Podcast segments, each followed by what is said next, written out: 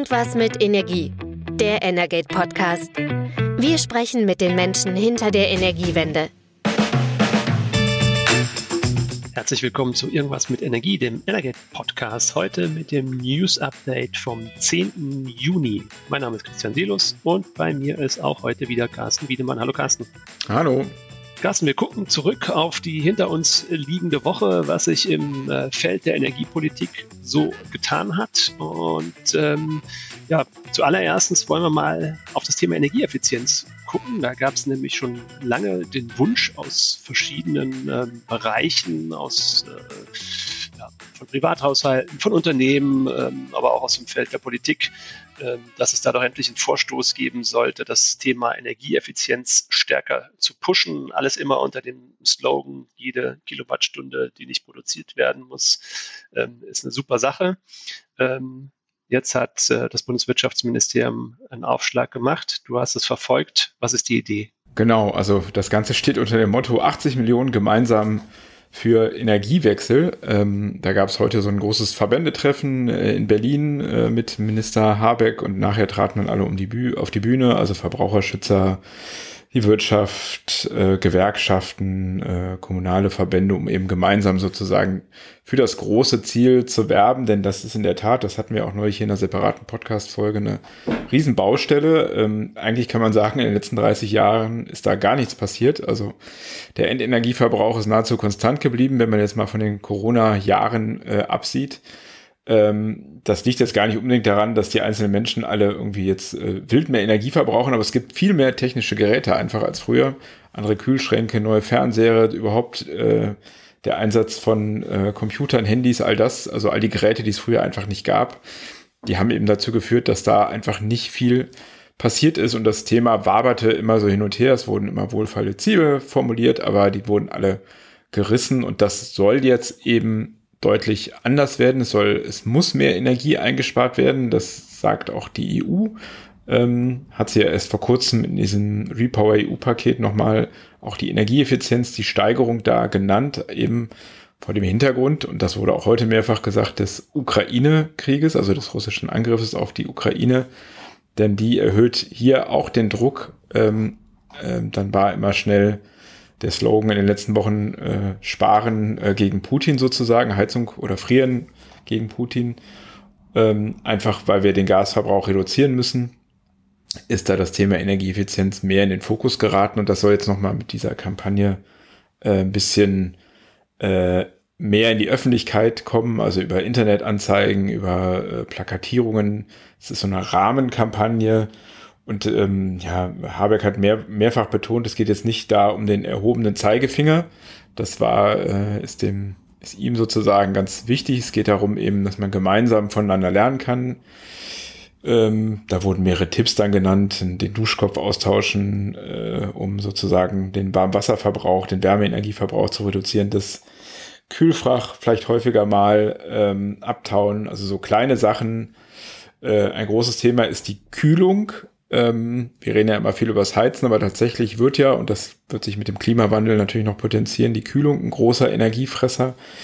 Äh, das Ministerium selbst hat dann auch äh, veröffentlicht, was es denn so macht. Und das Thema Kühlen ist da auch ein Thema. Also anders gesagt, im Ministerium wird es jetzt demnächst etwas wärmer werden, weil nämlich die Raumtemperatur steigen soll auf 26 Grad von 22, also sozusagen die, der Sollwert. Äh, auch im Ministerbüro übrigens. Ähm, das wurde zumindest heute gesagt. Aber hoffentlich nur im Sommer. Ja, das gilt für den Sommer, genau. Und dann sollen eben 40 Prozent der äh, Kälteenergie oder der Energie, die für die Raumkühlung sonst benutzt wird, eingespart werden. Natürlich gilt das auch im umgekehrten Fall. Die Heizung soll weniger laufen in der Heizperiode. Die wird sowieso in den Monaten Juni bis August abgeschaltet. Und der Minister hat auch selber gesagt, er hat dafür gesorgt, dass die Außenbeleuchtung äh, abgeschaltet wird des Ministeriums, auch wenn es ein, vielleicht ein ganz ansprechender Bau ist. Ähm, all das sollen eben so kleine Beispiele sein, wie man eben Energie sparen kann. Er hat aber auch gesagt, und das würde ich jetzt auch nochmal betonen, ohne Ordnungsrecht äh, geht das natürlich nicht. Äh, es kam auch direkt im Umfeld die Kritik auf, naja, äh, wo ist denn eigentlich das Tempolimit? Das ist ja eine Maßnahme, die bekanntlich sehr viel Energie einsparen kann. Also ob man 130 oder 160 fährt, das ist ein Riesenunterschied beim Verbrauch. Ähm, das ist nicht Teil äh, dieser Kampagne und äh, ja auch nicht Politik der Bundesregierung, weil die FDP das nicht will. Aber Habeck hat eben auf die Gesetze, die jetzt im Bereich Gebäude anstehen, äh, verwiesen, also die Novellen des Gebäudeenergiegesetzes zum Beispiel äh, oder die Standards für, für Neubauten, die Förderprogramme, die es da gibt. Ähm, da erhoffen, erhofft sich eben das Ministerium einen Schub. Und ja, ob diese Kampagne jetzt besser wirkt als ähm, es gab vor sechs Jahren schon mal eine Kampagne Deutschland macht Effizienz. Der eine oder andere ähm, erinnert sich vielleicht mit so einem ähm, Astronaut, den man da gesehen hat. Das wurde eher ein bisschen belächelt. Äh, hat damals auch 15 Millionen Euro, glaube ich, gekostet. Jetzt soll es noch etwas teurer werden, hat das Ministerium mir gesagt. Ähm, ja, man kann nur hoffen, dass es auf jeden Fall besser wirkt oder auch, äh, sagen wir mal, nacht nach, nachträglichen Widerhall hat, einen besseren nachträglichen Widerhall als jetzt die Impfkampagne, die wir zum Jahreswechsel gesehen haben, die ja nun total verpufft ist und auch einfach sehr altbacken war.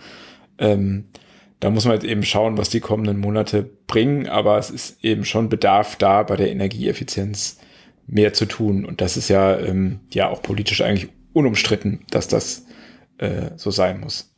Aber es ist erstmal nur eine Kampagne im Prinzip, aber ähm, neue Förderprogramme sind ähm, jetzt nicht enthalten. Nee, genau. Also da wird eben auf das verwiesen, was wir äh, auch schon besprochen haben, das, was auch im Aktionsplan Energieeffizienz steht, also all die Gesetze, die jetzt aktuell noch in Bundestag und Bundesrat äh, zur Beratung anstehen und die eben vor allem auf den Gebäudebereich abzielen. Und Natürlich kam heute auch die Frage, wie das denn da mit dem Tankrabatt ist, denn der passt da eigentlich ja nicht so ganz rein, wenn man eben den Leuten erzählt, ja, ihr müsst mehr sparen und dann verbilligt man den Sprit. Habeck eingeräumt, ja, dass Politik eben da nicht immer so äh, kohärent ist, das äh, kann man auch akzeptieren. Äh, es geht ja nur, oder könnte man akzeptieren, ist ja nur ein gewisser Zeitraum oder geht es eben einfach darum, ähm, Bürger und Unternehmen einfach kurzfristig zu entlasten, die das sonst nicht schaffen. Aber natürlich steht das sonst dem Effizienzthema entgegen, sowas. Okay, du hast ja im Prinzip jetzt auch die zwei Problemsektoren schon angesprochen, ähm, um die es auch beim Thema Effizienz geht, nämlich den, den Wärme- und den Verkehrssektor. Ähm, und die beiden Sektoren standen auch äh, im Zentrum einer Debatte des EU-Parlaments äh, diese Woche. Ähm, nämlich da gab es eigentlich das Vorhaben der Europäischen Union, den CO2-Emissionshandel, den es bisher nur für den Stromsektor und für Teile der Industrie gibt, ähm, auf den Wärme- und Verkehrssektor auszuweiten. Da muss man vielleicht einschieben. In Deutschland ist das schon passiert. Also wir haben ja jetzt schon seit geraumer Zeit einen CO2-Preis für Wärme und Verkehr, aber das gibt es eben noch nicht für alle EU-Länder. Das wollte die EU-Kommission eigentlich auf den Weg bringen. Ähm, da gibt es immer dann meistens bei den Verfahren einen Vorschlag der EU-Kommission, dann muss das EU-Parlament darüber abstimmen. Und ja, das kann man sagen, das ging in die Hose, während der ähm, zuständige Umweltausschuss, also die Umweltpolitiker im EU-Parlament, ähm, da noch klar dafür votiert haben, den Emissionshandel auszuweiten und auch für die anderen betroffenen Sektoren, Strom und Wärme, ambitioniertere Ziele zu verhängen ähm, hat das Plenum des EU-Parlaments, also im Prinzip alle EU-Abgeordneten im EU-Parlament, haben boah, doch ein, einigermaßen deutlich dagegen gestimmt. Und ähm, der Grund war aber nicht die Ausweitung. Also es war nicht, dass sie sagen, wir wollen jetzt nicht, dass im Wärme- und im Verkehrsbereich auch ein CO2-Preis gilt. Ähm, sondern ähm, der Grund war eigentlich, dass ihnen die neuen Ziele für den Strom- und Industriesektor nicht ambitioniert genug waren. Wie dem auch sei, die ganze Chose ist jetzt erstmal ähm, abgebrochen. Knapp sollte es wohl auch bei einem anderen Thema im EU-Parlament zugehen, nämlich bei der Frage, wie mit den Verbrennern im Verkehrssektor künftig umgegangen wird. Und eigentlich hatten sich manche schon darauf eingestellt, ähm, dass es auch da keine Mehrheit im EU-Parlament gibt, ähm, äh, ab dem Jahr 2035 Verbrennern im Prinzip über die CO2-Norm ein Ende zu bereiten. Ähm, aber da Überraschung in die andere Richtung. Ähm, tatsächlich hat das EU-Parlament dafür votiert. Und das hat jetzt zur Folge, dass die CO2-Normen so angehoben werden, dass im Prinzip im Pkw-Bereich ähm, ab äh, 2035 ähm, klassisch, klassisch Verbrenner keine Chance mehr haben. Also sie haben keine Chance mehr, die CO2-Norm zu erreichen. Ähm, das ebnet damit ganz klar der Elektromobilität den Weg. Und es gibt jetzt doch ganz schön Kritik, ähm, gerade auch aus dem Bereich der deutschen Automobilwirtschaft, weil ähm, das Vorhaben äh, der EU eigentlich auch sogenannten E-Fuels, also eigentlich sauberen Kraftstoffen, ähm, die ähm, auf Basis von, von Strom hergestellt werden, ähm, ja, die lassen denen eigentlich keine Chance mehr. Auch die kommen im Prinzip dann nach 2035 nicht mehr in Frage. Und da gibt es schon deutliche Kritik, weil man einfach sagt, okay, warum macht man das? Also am Ende muss doch das Ziel sein, keine CO2-Emissionen zu haben, egal ob das jetzt ein rein elektrisches Auto ist oder ob das halt im Prinzip ein Brennstoffzellen betriebenes ähm, Auto ist, das mit Wasserstoff fährt oder mit, mit anderen, mit, mit E-Fuels, synthetische Kraftstoffe.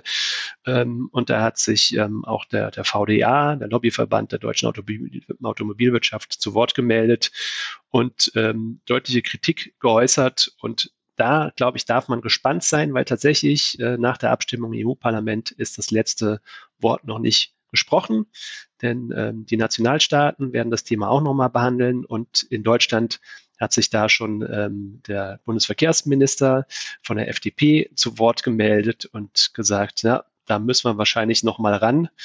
Und ich glaube, ähm, ja, die FDP, du hast gerade auch schon äh, mhm. kurz angesprochen, da gibt's immer Uneinigkeiten, auch beim Thema Tankrabatt zum Beispiel. Das zieht sich momentan hierzulande so ein bisschen durch die Regierungsarbeit. Ne? Also man hat so das Gefühl, äh, zumindest also Grüne und FDP haben weiterhin in der Koalition nicht zusammengefunden.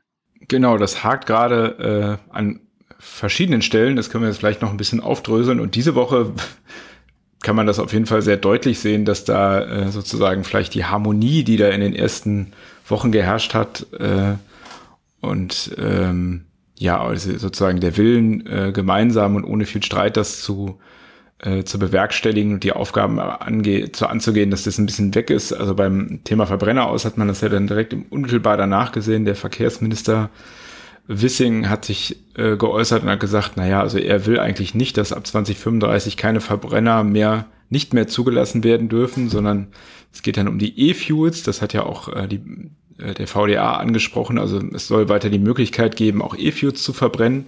Und ähm, das Parlament hat das aber äh, sozusagen äh, will das eigentlich nicht. Die sagen einfach, nee, das darf man nicht auf die darf man nicht auf die Quote anrechnen äh, also auf die CO2-Flottengrenzwerte, die alle Hersteller haben. Ähm, damit ist das nicht attraktiv und das ist eigentlich interessanterweise auch die Position der Bundesregierung. Das steht so in etwa im Koalitionsvertrag und auch die Bundesumweltministerin hat das in Brüssel bei den Verhandlungen so hinterlegt.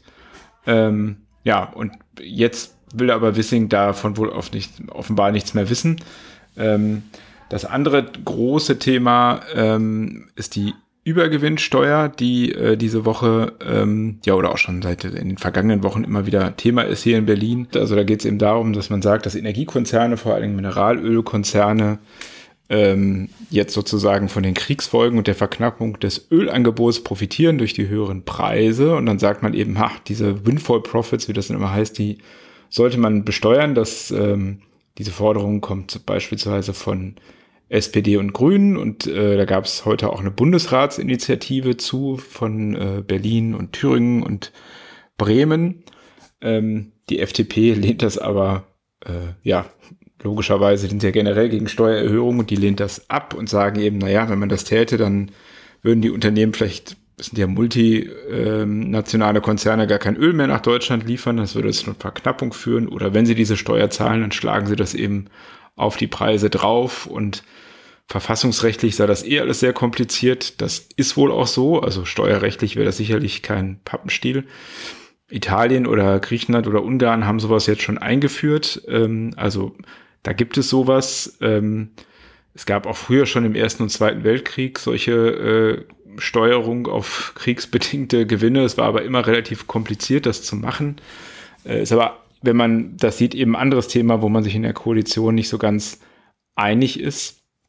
Äh, ein anderes Thema ist die Windenergie zum Beispiel. Ähm, da gab es ja diesen Beschluss diese Woche oder diesen, äh, diesen Referentenentwurf, dass eben die Abstandsregeln für die einzelnen Bundesländer ähm, eingeschränkt werden können, muss man sagen, wenn diese nämlich die Flächenvorgaben, also bis 2030 soll ja zwei Prozent der Landesflächen für Windenergie genutzt werden und wenn das eben nicht erreicht wird, dann will eben der Bund sagen, nee, dann kassieren wir eure Abstandsregeln. Also beispielsweise die berühmte 10H-Regel in Bayern, die da eben den Windenergiezubau ziemlich blockiert.